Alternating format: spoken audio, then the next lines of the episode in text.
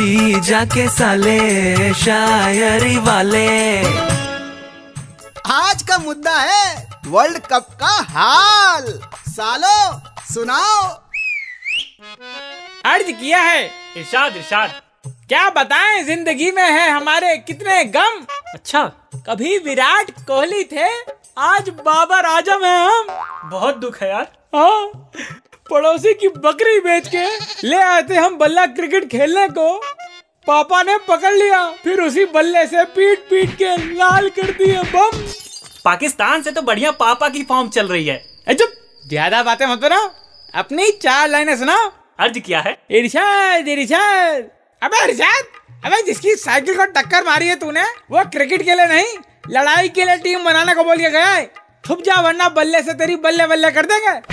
अरे उसे छोड़ो इधर ध्यान दो।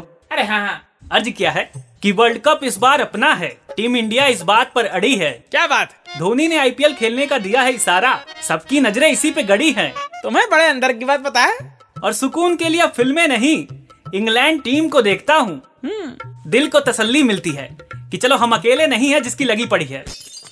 गुरु एकदम बेइज्जती तो हो रही रही तुम तो और कर दिया यार उनके। आप पब्लिक से पूछते हैं। अरे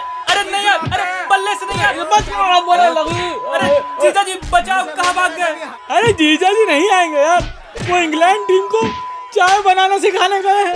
कह रहे हैं क्रिकेट तो हो नहीं पाया। अब चाय बेचो। हाँ। जी जाके साले शायरी वाले।